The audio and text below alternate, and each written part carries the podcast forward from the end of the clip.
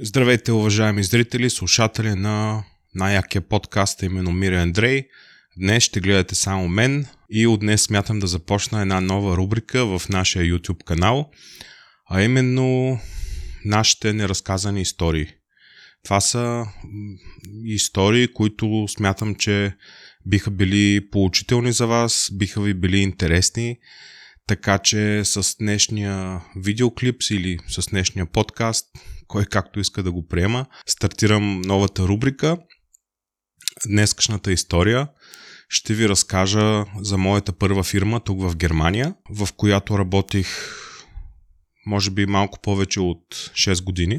И по-специално ще ви разкажа за моя шеф, така че смятам цялото това видео да бъде посветено на моя вече бивш шеф.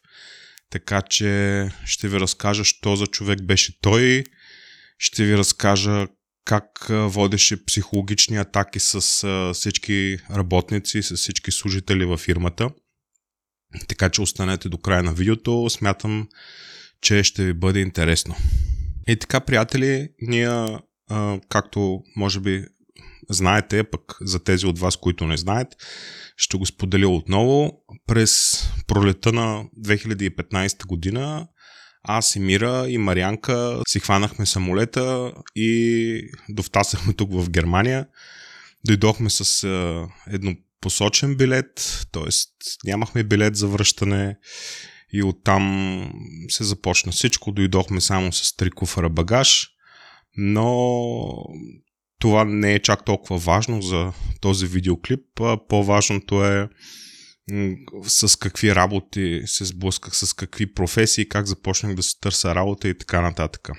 Веднага след като дойдохме тук в Германия, аз трябваше да почнем да работя нещо. Независимо какво, просто нещо. Сестрата на Мира а, и нейния съпруг, за които най-вероятно сте виждали, ако не сте виждали, то препоръчвам ви да изгледате някои от влоговете ни. Там ги има Краси и Марин.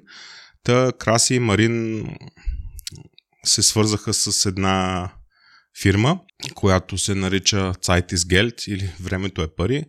Това е фирма за подбор на персонал, т.е. така наречените Zeitarbeit фирми, за които а, с Мира също сме говорили в нашия подкаст. Аз тогава много, много ме беше срам да говоря на немски. Аз не, че съм могъл кой знае колко много да говоря, де, ама деца вика и 10 приказки и 10 думи да знам на немски, ма беше срам да, да говоря с който иде. Краси и Марин ме заведоха в тази фирма и поискахме да говорим с... А, мисля, че беше шефа или някакъв човек беше, който беше отговорен и той веднага дойде и те просто е така на майтап му казаха, нали, смисъл, то не че на майтап, ами е, тук му казват льока, смисъл по-отпуснато. Му казаха за какво става въпрос, че преди една седмица съм дошъл от България и че си търся работа. И човек каза, ами окей, нека да дойде на интервю. И мисля, че на следващия или на последващия ден имах вече интервю за работа в тази фирма, в Zeitisgeld. Сега почвам историята малко по-отдалеч, ще стигнем и до до фирма Шмидт, която искам да ви разкажа, но а, малко, малко така предистория да, да видите с какви неща се сблъсках тук, като дойдох. И отивам аз на интервюто и съответно аз съм много притеснителен. Изпих а, един блистър с лопедиум, защото когато изпитвам силно притеснение, ме избива на разстройство и това разстройство не мога да го спра. И се натрових с, с е, може би малко прекалено го казах с е, един блистър лопедиум, но е, поне две-три хапчета със сигурност съм изпил. Та отивам аз на интервюто. То интервюто, в смисъл, то нямаше интервю. Те направо ми дадоха да си подпиша договора. Казаха ми, можеш да работиш с Хубваген. Хубваген е а, такава м- количка за, за бутане на палети. Не знам на български как се казва. Каза ми, да, работил съм с такава количка, нали, то не е нещо, кой знае какво. Ти, ти я буташ. Казаха ми, че ако искам да започна работа, много е важно работно облекло, работни обувки и така нататък, но това нещо не беше нещо ново за мен, тъй като аз съм работил в България в Липхер, в завод за производство на хладилници, така че аз знам за какво става въпрос. Ходил съм 6 години с работно облекло и с работни обувки, такива с метално бомбе отгоре, така че си казах, окей, ако е само това, няма никакви проблеми. И хората веднага ме дадоха да си подпиша договора. А, съответно за минимална заплата, нали? Тогава мисля, че беше, да, аз по това време, беше 9,80, ако не ме лъже паметта. А, ако не, моля някой да ме поправи, но мисля, че беше 9,80 евро на час. Толкова беше минималната ставка и съответно тази фирма Zeitis Geld, те не можеха да ми дадат по-малко. Въпреки, че ако зависеше от тях, със сигурност щяха да ми дадат и да ми предложат и 5 евро на час. Та подписах аз договора, прибрах се в къщи, т.е. тогава ние един месец живяхме у семейство Маринове, тъй като това жилище, в което сме в момента, още не беше освободено. Трябваше да изчакаме около един месец, за да може тогавашните наематели да се изнесат, да освободят жилището и да може ние да се нанесем, но ние това сме го казали в други наши видеа, че тези неща не стават е така просто от днеска за утре или от днеска за днеска, ами за да се случат нещата в Германия обикновено отнема време. За много малко неща а, можете е така от днеска за днеска. Даже ако искате и телевизор да си купите, примерно отивате в Mediamarkt или в Сатурн, ако имате късмет, този модел, примерно телевизор, съжалявам за отклонението, ма само за пример, нали? А, много е малка вероятността модела, който сте си харесали, примерно в техния вебсайт, гледали сте нещо, вероятността да го има в наличност е много малка, така че пак ще трябва да чакате. Дори нещо и от интернет да си поръчате, примерно от Amazon.de, най-краткият срок е от днеска за утре. Нали? Така че много малко неща стават от днеска за днеска, т.е. сега веднага на момента. Най-много да да си разходиш кучето. Това става от, от днеска за момента. Нали? Както и да е, малко отклонения направихме, но пък затова имаме подкаст канал, в който така нямаме ограничения на времето, така че се надявам да, да ви е интересно тези всички неща, които, които ви ги говоря. Та, започнах аз. Всъщност тази сайт фирма, Zeitarbeit фирма, Zeitis Geld, с нея сключих договор, но аз не работех вътре в тази фирма, в друга фирма, която се нарича ИТГ. Това е логистична фирма, която е в непосредствена близост до летище Мюнхен и тя е огромна фирма, има халета, складове, занимава се с транспортиране, организиране на стоки като цяло, кашони, сортиране на кашони. Та, аз в тази фирма изкарах може би около 3 дена, защото се работеше 11 часа на ден, от 6 сутринта до 5 след обед а, с 1 час почивка. Фактически това са, това са 10 работни часа, но 11 часа мен ма няма. Т.е. аз 11 часа съм в тази фирма и два пъти в месеца са работи и съботите, т.е. две седмици са работи от понеделник до събота, другите две седмици са работи от понеделник до петък, което работното време си беше доста. И първия ден бях на сортиране. Сортирането не беше трудно, просто давате един списък и ти взимаш една такава количка тип за Kaufland, за, за покупки за пазар и тръгваш там по едни рафтове, събираш стоки, като когато си изпълниш списъка, отиваш и я караш там на едно определено място. Но при мен проблема беше не самата работа, а по-скоро липсата на немски език, нали, че аз не разбирах абсолютно нищо какво трябва да правя. Съответно, вътре в тази фирма, в ИТГ, в същия склад, в който работих, имаше две или три българки ромки, които говориха български, но те не искаха да ми кажат как се работи с тая работа, какво трябва да се прави и така нататък. Те си бяха те си знаеха нещата само за тях, ама не ми казаха какво да правя, само казват ми слушай какво ти говорят, слушай какво ти говорят. Не ми казаха те като, нали, като българин нали, на български язик. И тогава там имаше един човек, който знаеше много добре английски язик. Той беше унгарец фактически. Той знаеше и немски, знаеше и английски. И идваха много хора от Африка, които също не говориха немски, но говориха английски. И този човек, всеки се закопчаше за него, за да, за да го питат фактически каква ще е следващата задача, каква ще е следващата стъпка. Един вид какво трябва да се прави след като си напълниш количката с токите, къде трябва да отидеш. Изобщо никой, никой не обясняваше нищо. Имаш там някакви германци тип като падари, които те по-скоро викаха, те, те не обясняваха, те по-скоро викаха. Та, аз с този човек тогава на английски си комуникирах и ми обясняваше така сравнително добре какво трябва да се прави. Но така стана, че на следващия ден ме изпратиха на едно друго място, а именно да натоварвам тирове. Тоест, това е, предполагам сте виждали, идва тира, паркира на заден и отваря му се карусерията, т.е. ремаркето, не карусерията, и към тебе идват две или три поточни линии и от всякъде идват кашони. И ти тези кашони трябва да ги нареждаш като тетрис вътре в а, тира, нали? И те са тежки. Хем трябва да го правиш бързо, защото да не са, да не са запуши нали, поточната линия. Хем трябва да го правиш и качествено, трябва да ги подреждаш тези кашони, да не остава празно място, те са и тежки. А, когато са стигне до високото, трябва да се качваш на едни специални стълби, после пак трябва да слизаш и това, когато го правиш днеска 10-11 часа, просто оставаш без ramена и без ръце.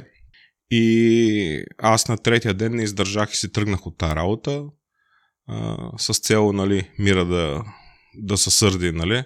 Но тя не ми се разсърди. Аз просто и казах, че, че физически не мога да го правя това нещо, защото а, всичките, които работиха тази работа, бяха а, слаби мускулисти, не такива жилави хора. Пък мен ме пратиха тюфлек 120 кг при което няма как аз да днеска един милион пъти да се качвам по стълба, да слизам, да тичам по поточни линии, просто всеки човек си има своите силни и слаби страни. Това на мен определено не ме беше силната страна.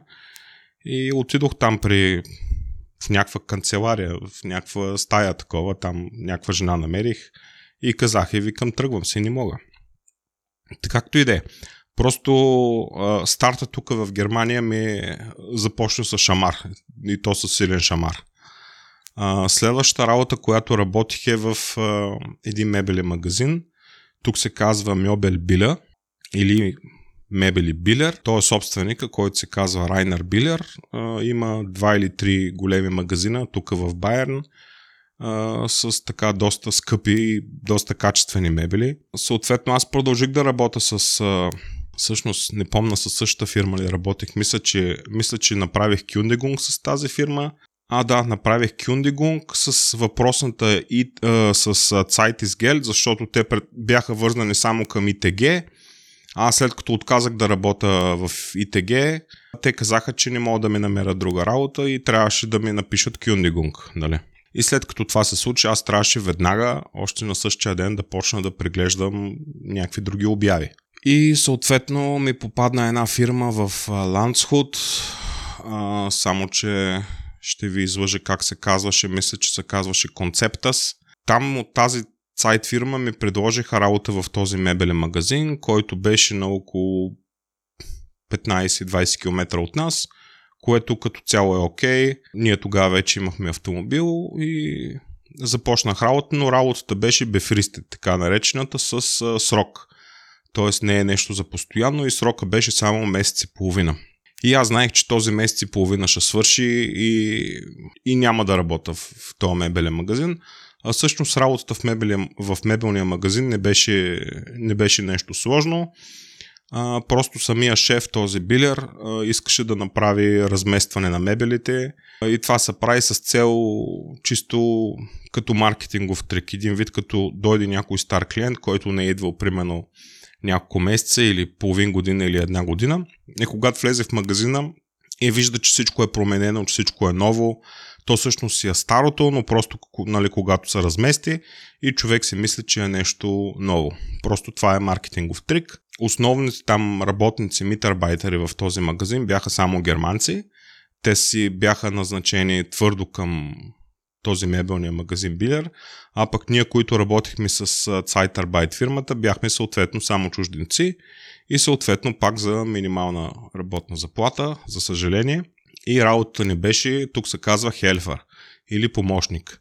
И ние правихме само това, което ни кажат. От нас не се изискваше ние да разглабяме секции, мебели, легла и така нататък, защото тук са хиляди евро.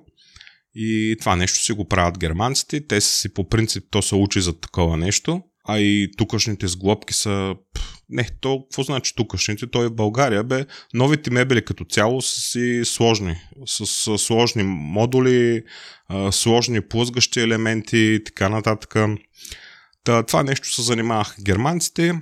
От нас се искаше само помощ, т.е. да, да им подаваме инструменти, да им подаваме а, крепежи, крепежни елементи или ако трябва някой диван или маса или нещо да събута.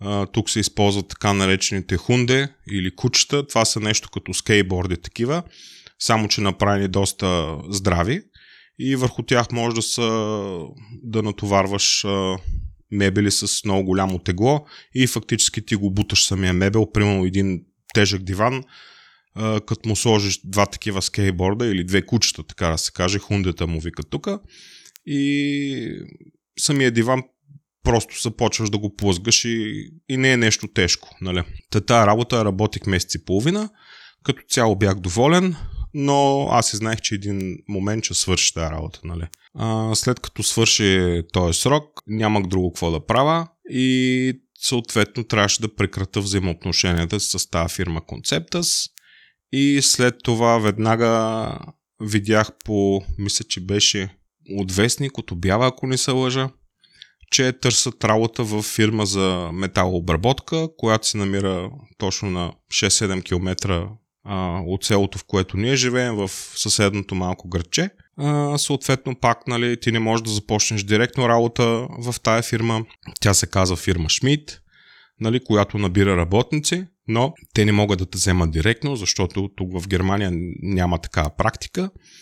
А, ти отиваш и сключваш договор към а, фирма, съответно трябваше пак да отида до Landshut, там е общо взето меката на Zeitarbeit фирмите, сключих договор с фирма Zeitis... Не, не, глупости говоря. С фирма Баренцайт, мисля, че се казваше. Та сключих договор там, съответно хората си ми дадоха работни, работно облекло с обувки. Е да, ефтини, но няма значение. Въпросът е, че ми дадоха обувки, които все пак са а, такива работни. Нали? Ако ти падне нещо тежко на крака, ще предпази. И трябваше да започна във фирма Шмидт. И от тук сега се започва приключението и от тук искам да ви разкажа какво, какво ми се случи, какво преживях във фирма Шмидт. Значи аз първо трябваше да направя така наречения пробетак или а, изпитателен ден. Всъщност аз това трябваше да го направя преди да сключа договор, за да, може, за да могат от фирма Шмидт да кажат да, ти ставаш за този вид работа или не, не ставаш, съжалявам, оправи се, търси си ня... нали, нещо друго. Аз отидох да направя един пробен ден и съответно правих всичко, което ми се каже. И от фирма Шмидт казаха, окей, ставаш, справяш се добре, взимаме те, можеш да отидеш до Ланскот и да подпишеш договор с Zeitarbeit фирмата. И аз така и направих, нали, тогава вече ми дадоха работни дрехи и, и подписах договор и на следващия ден трябваше да започна работа. Сега ще ви кажа какво, какво правих във фирма Шмидт и с какво се занимава като цяло фирма Шмидт. Фирма Шмидт се занимава с производство на метални части за тип оборудване за машини на, за медицината и за самолетни части. Това прави фирма Шмидт, като основно имахме два аптайлунга, чая да сета как се казва аптайлунг на български, като две производствени звена, така да го кажа. Като първото беше а, Фертигунг, нали? И второто беше монтажа. Аз бях в Фертигунг. Какво правих? Много често, когато дадените детайли се штанцоват или се изрязват с лазер, по самите кантове на както изглежда дадената метална част, идваха всякакви части с а, различна форма и големина.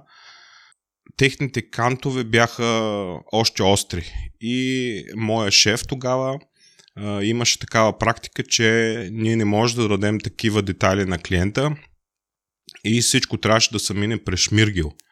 Имахме три шмиргела, не, повече бяха, 4 или 5 шмиргела са в фирмата, като на всеки шмиргел работи по един работник и си има нали, техника как се минава самия детайл по шмиргела от всички страни, т.е. Нали, гераде и след това от едната страна и от другата страна, така че самото детайлче да е приятно за пипане и да не може да те нарани, да не може да се порежеш. Нали. А, детайлите, които идваха, бяха от а, а, цинк, алуминий и а, еделштал имаше и само штал, т.е. От, от стомана. Да, основно, основно се обработвахме на шмиргела детайли от стомана и от цинк. Защото от алуминиева той е много мек метал и не става за шмиргела, защото шмиргела ще го изяде, така да се каже. Него го обработвахме на друго място. Ще ви разкажа и за него как го обработвахме. Та, общо взето през по-голямата част от този пробетак аз бях на този шмиргел. Имахме още няколко операции, които също ма касаеха и това са така нареченото Гевиндешнайден или разпробиване на резба на даден детайл. Примерно идвате детайла, върху него има една, две или или 10 или 30 дупки различни, с различна големина и в тази дупка фактически тя трябва да стане на резба, за да може да влезе вътре примерно болта. И това е, трябваше да се научи как се работи с самата машина, как се сменят бурги, вече в зависимост от а, материала, който се обработва, самата дупка се мажеше или с, а, с, с машинно масло или с а, спирт за алуминиева го пръскахме с спирт, а пък за стоманата и за едерщала и за цинка го мажехме с, то тук му се вика ойл. То не знам дали се води машинно масло, но предполагам, че е машинно масло. За да може самата, а, как се казва, да, то тук се казва бора. Ами, бургия, предполагам, се казва. Самата бургийка, която ти прави а, тази резба, да може да мине лекичко през дупката и да не се щупи въпреки че много често се чупиха бургиите, но това вероятно е, защото се купувах ефтини китайски бурги. Та това беше а, една част от операцията и друго, което а, правих, а, то се казва Зенкен тук. Например, пак а, когато трябва да влезе едно болче в дадена дупка, така че самата му глава да може да легне вътре в метал. Аз ще сложа снимка, за да, за, за да видите какво става въпрос. Също това го правих и имаше още няколко други операции. Едната се казваше Ручен а, на немски. На български съжалявам, обаче не знам как се казват тези операции. Аз ще слагам снимки а, нали, в видеото, да може да видите за какво става въпрос. А, ручен с, се прави с една машина, която вибрира и то доста силно вибрира, а, върху която отдолу се слага тук на немски му се казва флис. А, едното е флис, другото е шлайф папия. И ти минаваш отгоре а, оберфлекето на този детайл и всички а, такива остри кантове, които са останали от лазера, се премахват по този начин. Та, това също беше част от моята работа. На мен това ми харесваше най да го правя а на другите колеги не, защото а, много им се измаряше ръката, докато а, фатката на ручена е да го правиш 2-3 дена седмица и тогава просто ръката ти свиква и ръката ти става много здрава и, и самите пръсти стават много корави, като фаняш машината и след това можеш и деца вика с една ръка да си го, да си го работиш, само че а, почти никой не я харесваше тази работа, защото самата машина да се дига и да са да, то ручен означава да се парзаляш, да, да го парзаляш върху детайла и постоянно това ти вибрира върху ръката. А, много от колегите не го харесваха това нещо, докато мен си макефеше, честно казано, защото то се правеше на едно така доста скатано място, защото самата машина е много шумна и много от колегите им се надуваше главата. Вече в последствие направиха там в тази фирма Шмидт едно специално помещение, където са извършва тая процедура ручен и съответно аз като си взема и слушалки, като си пусна музика и топа. Цял ден си го правя без никакви проблеми. Та, в тая фирма Шмидт, тогавашния шеф, той се казваше Томас, Томас Рос, Ростлер, ако не се лъжа. Да, така беше. Той беше а, откачалник. Ама той беше пълен откачалник хора. А, да кажа, че във фирмата горе-долу работихме около 60% чужденци и около 40% германци, като, както винаги, германците вършиха по-лесната работа, вършиха ръководна работа, бяха шефчета, шефове на отдели, шефове на не знам си какво. А, като по-гадната, по-черната работа се вършеше от нас, чужденците, ауслендърите тук им се вика. Ама то това е нормално, аз съм го казал хиляда пъти, много хора не са съгласни с мен, ама е, това е моето мнение, това, което аз съм видял до момента, че чужденеца винаги е изгърбен да, да върши по-черната работа. Докато не са докаже или докато не научи почти перфектен немски или докато не си вземе някакъв вид диплома, Ausbildung и каже, вижте какво, аз имам професия, аз съм учил за нещо друго. До тогава ще работиш винаги тежка и мизерна работа. Това е, това е истината тук за, за Германия. А вероятно и не само за Германия, вероятно е за, за повечето държави, където живеят чужденци и идват чужденци. Та този шеф беше откачалник. Той беше купил фирмата преди години, но самата фирма, а, те са няколко цеха, но вътре ремонт не е правен никога. А, до грамите стари, а, по тавана, пайжени, прозорците никога не са чистени, а, машините стари, никога не се поддържаха тези машини, а, винаги се чакаше до последно да се щупат а, плащаха са рушвети за да мини самата машина тюф, защото тук в Германия дори машините минаваха тюф, а всъщност а, тюф го правеше един а, то не е работник, то и аз не знам как да го нарека, един алкохолик, един армин се казваше, който беше приближен на шефа, беше назначен в тази фирма. Един вид той се водеше нещо като майстер, като майстор, нали? И нещо като ако нещо се развали, той идва и го оправя, само че той не го оправя, той почва да вика други колеги, които по-разбират от него и така нататък. Та моят шеф беше от качалка. Смисъл, беше се научил да псува на сръбски, защото работеше много алба... работиха много албанци при нас и той съответно беше научил всички сръбски обиди и ги псуваше на сръбски, нарочно. Сега няма да казвам, нали, на микрофона, вие знаете за какво става въпрос. Чували сте повечето сръбски псовни. Та той обичаше да, да ходи бавно и незабелязано и да издеба един вид а, криш зад машините, гледаше другите работници как работят. И ако хване някой нещо малко да сгафи, да кривне от, от пътя, било то да си прави мухабет с друг колега или, или да не си върши работата качествено, а той, а той знаеше как се върши работата. нали, защото повечето операции той ги е мислил, така да се каже. Идваше и почваше да го псува, някой дори ги гонеше от работа, директно ги уволняваше.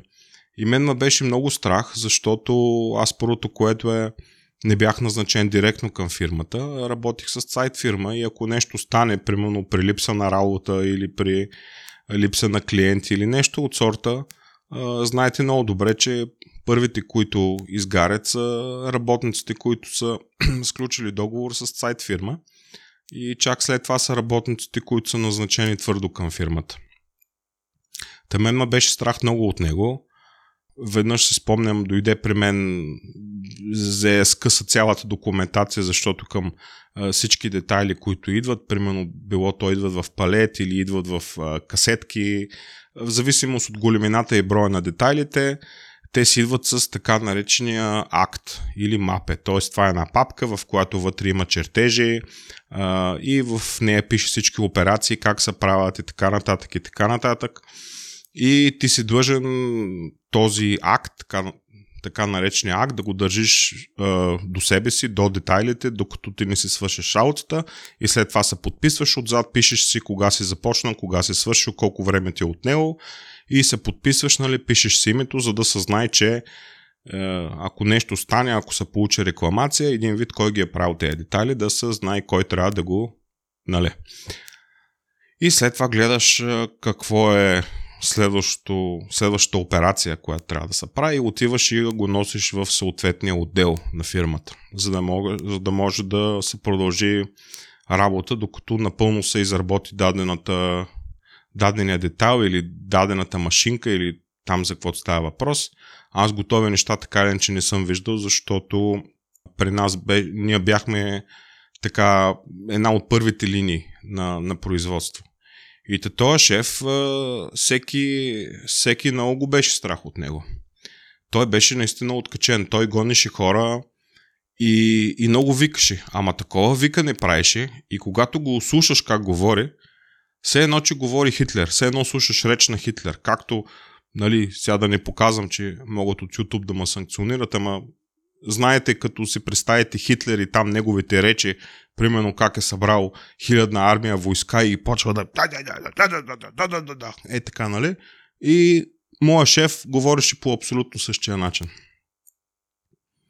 И ходих, ходих няколко години, ходих с страх на работа. Ма наистина ходих с адския страх. Смятах, че всеки ден ще ми е последен в тази фирма и имах страх какво ще правя. Нали? Защото когато договорът не ти е постоянен, не ти е твърд, е много лесно да те махнат. И така стана, че шефа не ме махна. След деветия месец ме извика в неговия кабинет и ми каза, че фактически е доволен от мен и от моята работа и ми предлага твърд договор. Нали, да подпиша и да бъда преназначен директно към фирма Шмидт, а не към а, фирма а не към сайт фирмата. И съответно ми предложи и малко по-висока заплата. Има пита, вика, искаш ли? И аз, аз какво да му кажа? Ще кажа, окей. По принцип, не ми харесваше работата, но немския ми тогава не беше на толкова добро ниво и аз нямаше какво да правя друго. Аз трябваше да се съгласа, въпреки че знаех, че като подпиша договор, аз оставам твърдо в тази фирма, но пък в крайна сметка всеки работи за пари и когато ти се предложат малко повече пари, ти се съгласяваш. Нали? Но това, че един път ми е казал, че е доволен от мен и харесва как работя, не значи, че стрес е отминал или нещо такова. Стрес си продължи всеки изминал ден. Идваше на работа, увикваше всички, увикваше и другите шефове. Общо взето не цепеше безпантна на никой.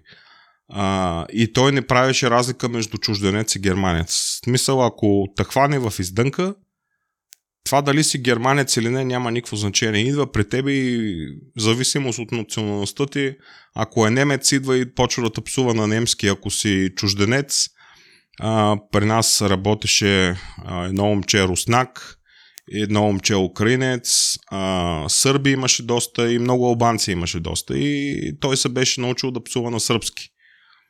И ама, така та псуваше, че просто и то самия му поглед беше един много, как да кажа, гледаше те злобно, разбирате ли? С едни изкращи сини очи, ма то това е присъщо на германците, малко като на Game of Thrones, където са The White Walkers, нали, белите бродници, всичките са сини очи. То, то това си е тук национална черта за германците, всичките са сини очи. И идва и таката гледа и с такъв гаден поглед те пронизва, като си сгафил, ма гледаш с злоба, разбирате ли, с не просто да дойдат са накарали да ти каже сгрешил си, но да ти го каже с неутрален тон. Не, той идва и почва да ти го казва с... Не, той не ти го казва, той ти вика. Той ти крещи. И общо взето присъствието на шефа беше, беше много гадно. Определено беше много гадно. Всеки изпитваше страх. А, нямаше шлайне по коридорите на фирмата, нямаше опашки на кафемашината. Всички почивки се спазваха точно до секундата. Общо взето беше малко като концлагер там. А, знаете ли какво стана с шефа? М- шефа умря. Шефа умря. Шефа се разболя от рак. Мисля, че е на, не знам, тук нещо на корема, на червата ли, на стомаха ли, аз не знам. Но за два месеца си отиде. Защото, сега аз не мога да кажа защо, но според мен целият този стрес, който си го носеше със себе си, а, няма как да, да не му се пренесе върху собственото тяло. И както беше жив и здрав шефа, и за два месеца, за два месеца умря. И то, доколкото разбрах, умрял в къщи, в, в болки. Тоест умрява от болка. В последните му часове и минути, доколкото така разбрах, той се е тъпкал с а, медикаменти за болка, но, но те не са му помогнали и е умрял. А, след това какво стана? След това неговия син продължи делото му. Той имаше син и пишлегар, едно пишлеме, а, доста по-малък от мен. Той изобщо не знаеше за какво става въпрос. Той просто а, идваше, правеше се по същия начин като, като баща си, дори дори използваше същия парфюм, какъвто баща му се пръскаше, а баща му използваше един изключително остър и силен парфюм. И имам чувството, че или парфюмът беше страшно силен, или, или си изливаше една кофа парфюм сутринта преди да, да влезе в... да дойде на работа. И явно сина му е казал и си е помислил, може би, аз сега ще взема същия негов парфюм да, да може един вид нали, духа на баща ми да живее в мен. И пак така, по същия начин идва, гледа лошо, обаче той не разбираше от работата, защото да, баща му може да има пари и да е създал този бизнес, но както много често става, синовете и дъщерите на, на богати хора, те не са го направили този бизнес те, те просто са наследили бизнеса от баща си.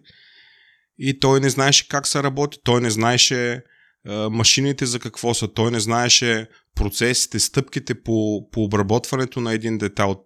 Тоест, той не знае аз в момента какво правя. Гледам, че държа някаква машина или че правя разни неща, но той не знае за какво да се хване, примерно, ако иска да ма, да ма сгаща, така да го кажем.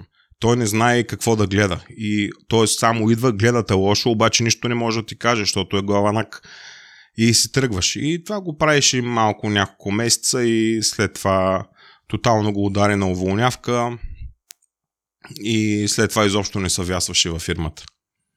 А, и след това така шефската длъжност го я така наследи нашата бух, бухалтерин. Не знам как се казва. Тази, която назначава хората. Сабине се казваше тази жена, която оправя за заплатите, фишовете, която се грижи за подбор на персонал, за сключване на договори и така нататък. Общо взето тя, тя стана тя стана сивия кардинал, общо взето. А, докато малкото шефче, той го удари на алкохол, удари го на наркотици, удари го на леки жени и изобщо не се криеше да го показва това нещо от колегите, а пък той живееше точно до, до самия цех, баща му беше построил къща, т.е. той само отваря вратата и влиза вътре в цеха. Но той след това не, съмяс... не съвястваше с месеци. И да дойде да те види, той вече беше изгубил този дух, който баща му тази гадната атмосфера, която баща му предаваше във фирмата и той си беше станал той. Тоест, идва във фирмата, виждате, здрасти, как си ръкува с теб, всичко наред ли е наред, окей, чао. И това е, нито те гледа какво правиш, нито нищо. И така. Това беше моята история. Да, след това останах доста време в фирма Шмидт и като цяло нещата станаха вече доста по-спокойни след като шефа умря. Но докато шефа беше жив, всички бяха като пружинки. Е така. Бяхме готови за екшън. И в крайна сметка, като се замисля, каква е полуката от цялата работа, човек ако прави лошо, и ако гледа лошо, и ако се държи лошо, и ако мрази другите, това нещо му се прехвърля на него, а не на нас. Нали, аз не мога да твърда, че той се е разболял от рак заради това, че той е такъв като характер, но, но, е, но е много вероятно да, да е така. След това ходехме на погребение. Тук в а, градчето, където, където е фирмата. Един ден след работа беше един петък. А, всичките, и то няма искам, не искам, всичките трябваше да сме на погребението му. А то погребението, те го кремираха, те го направиха на прах и в а, урна го запечатаха. И това е, да. Ами, това беше от мен. Надявам се историята да ви е харесала. Ако е така, давайте лайкчета и ще се видим отново следващия път. Аз бях Андрей. Чао!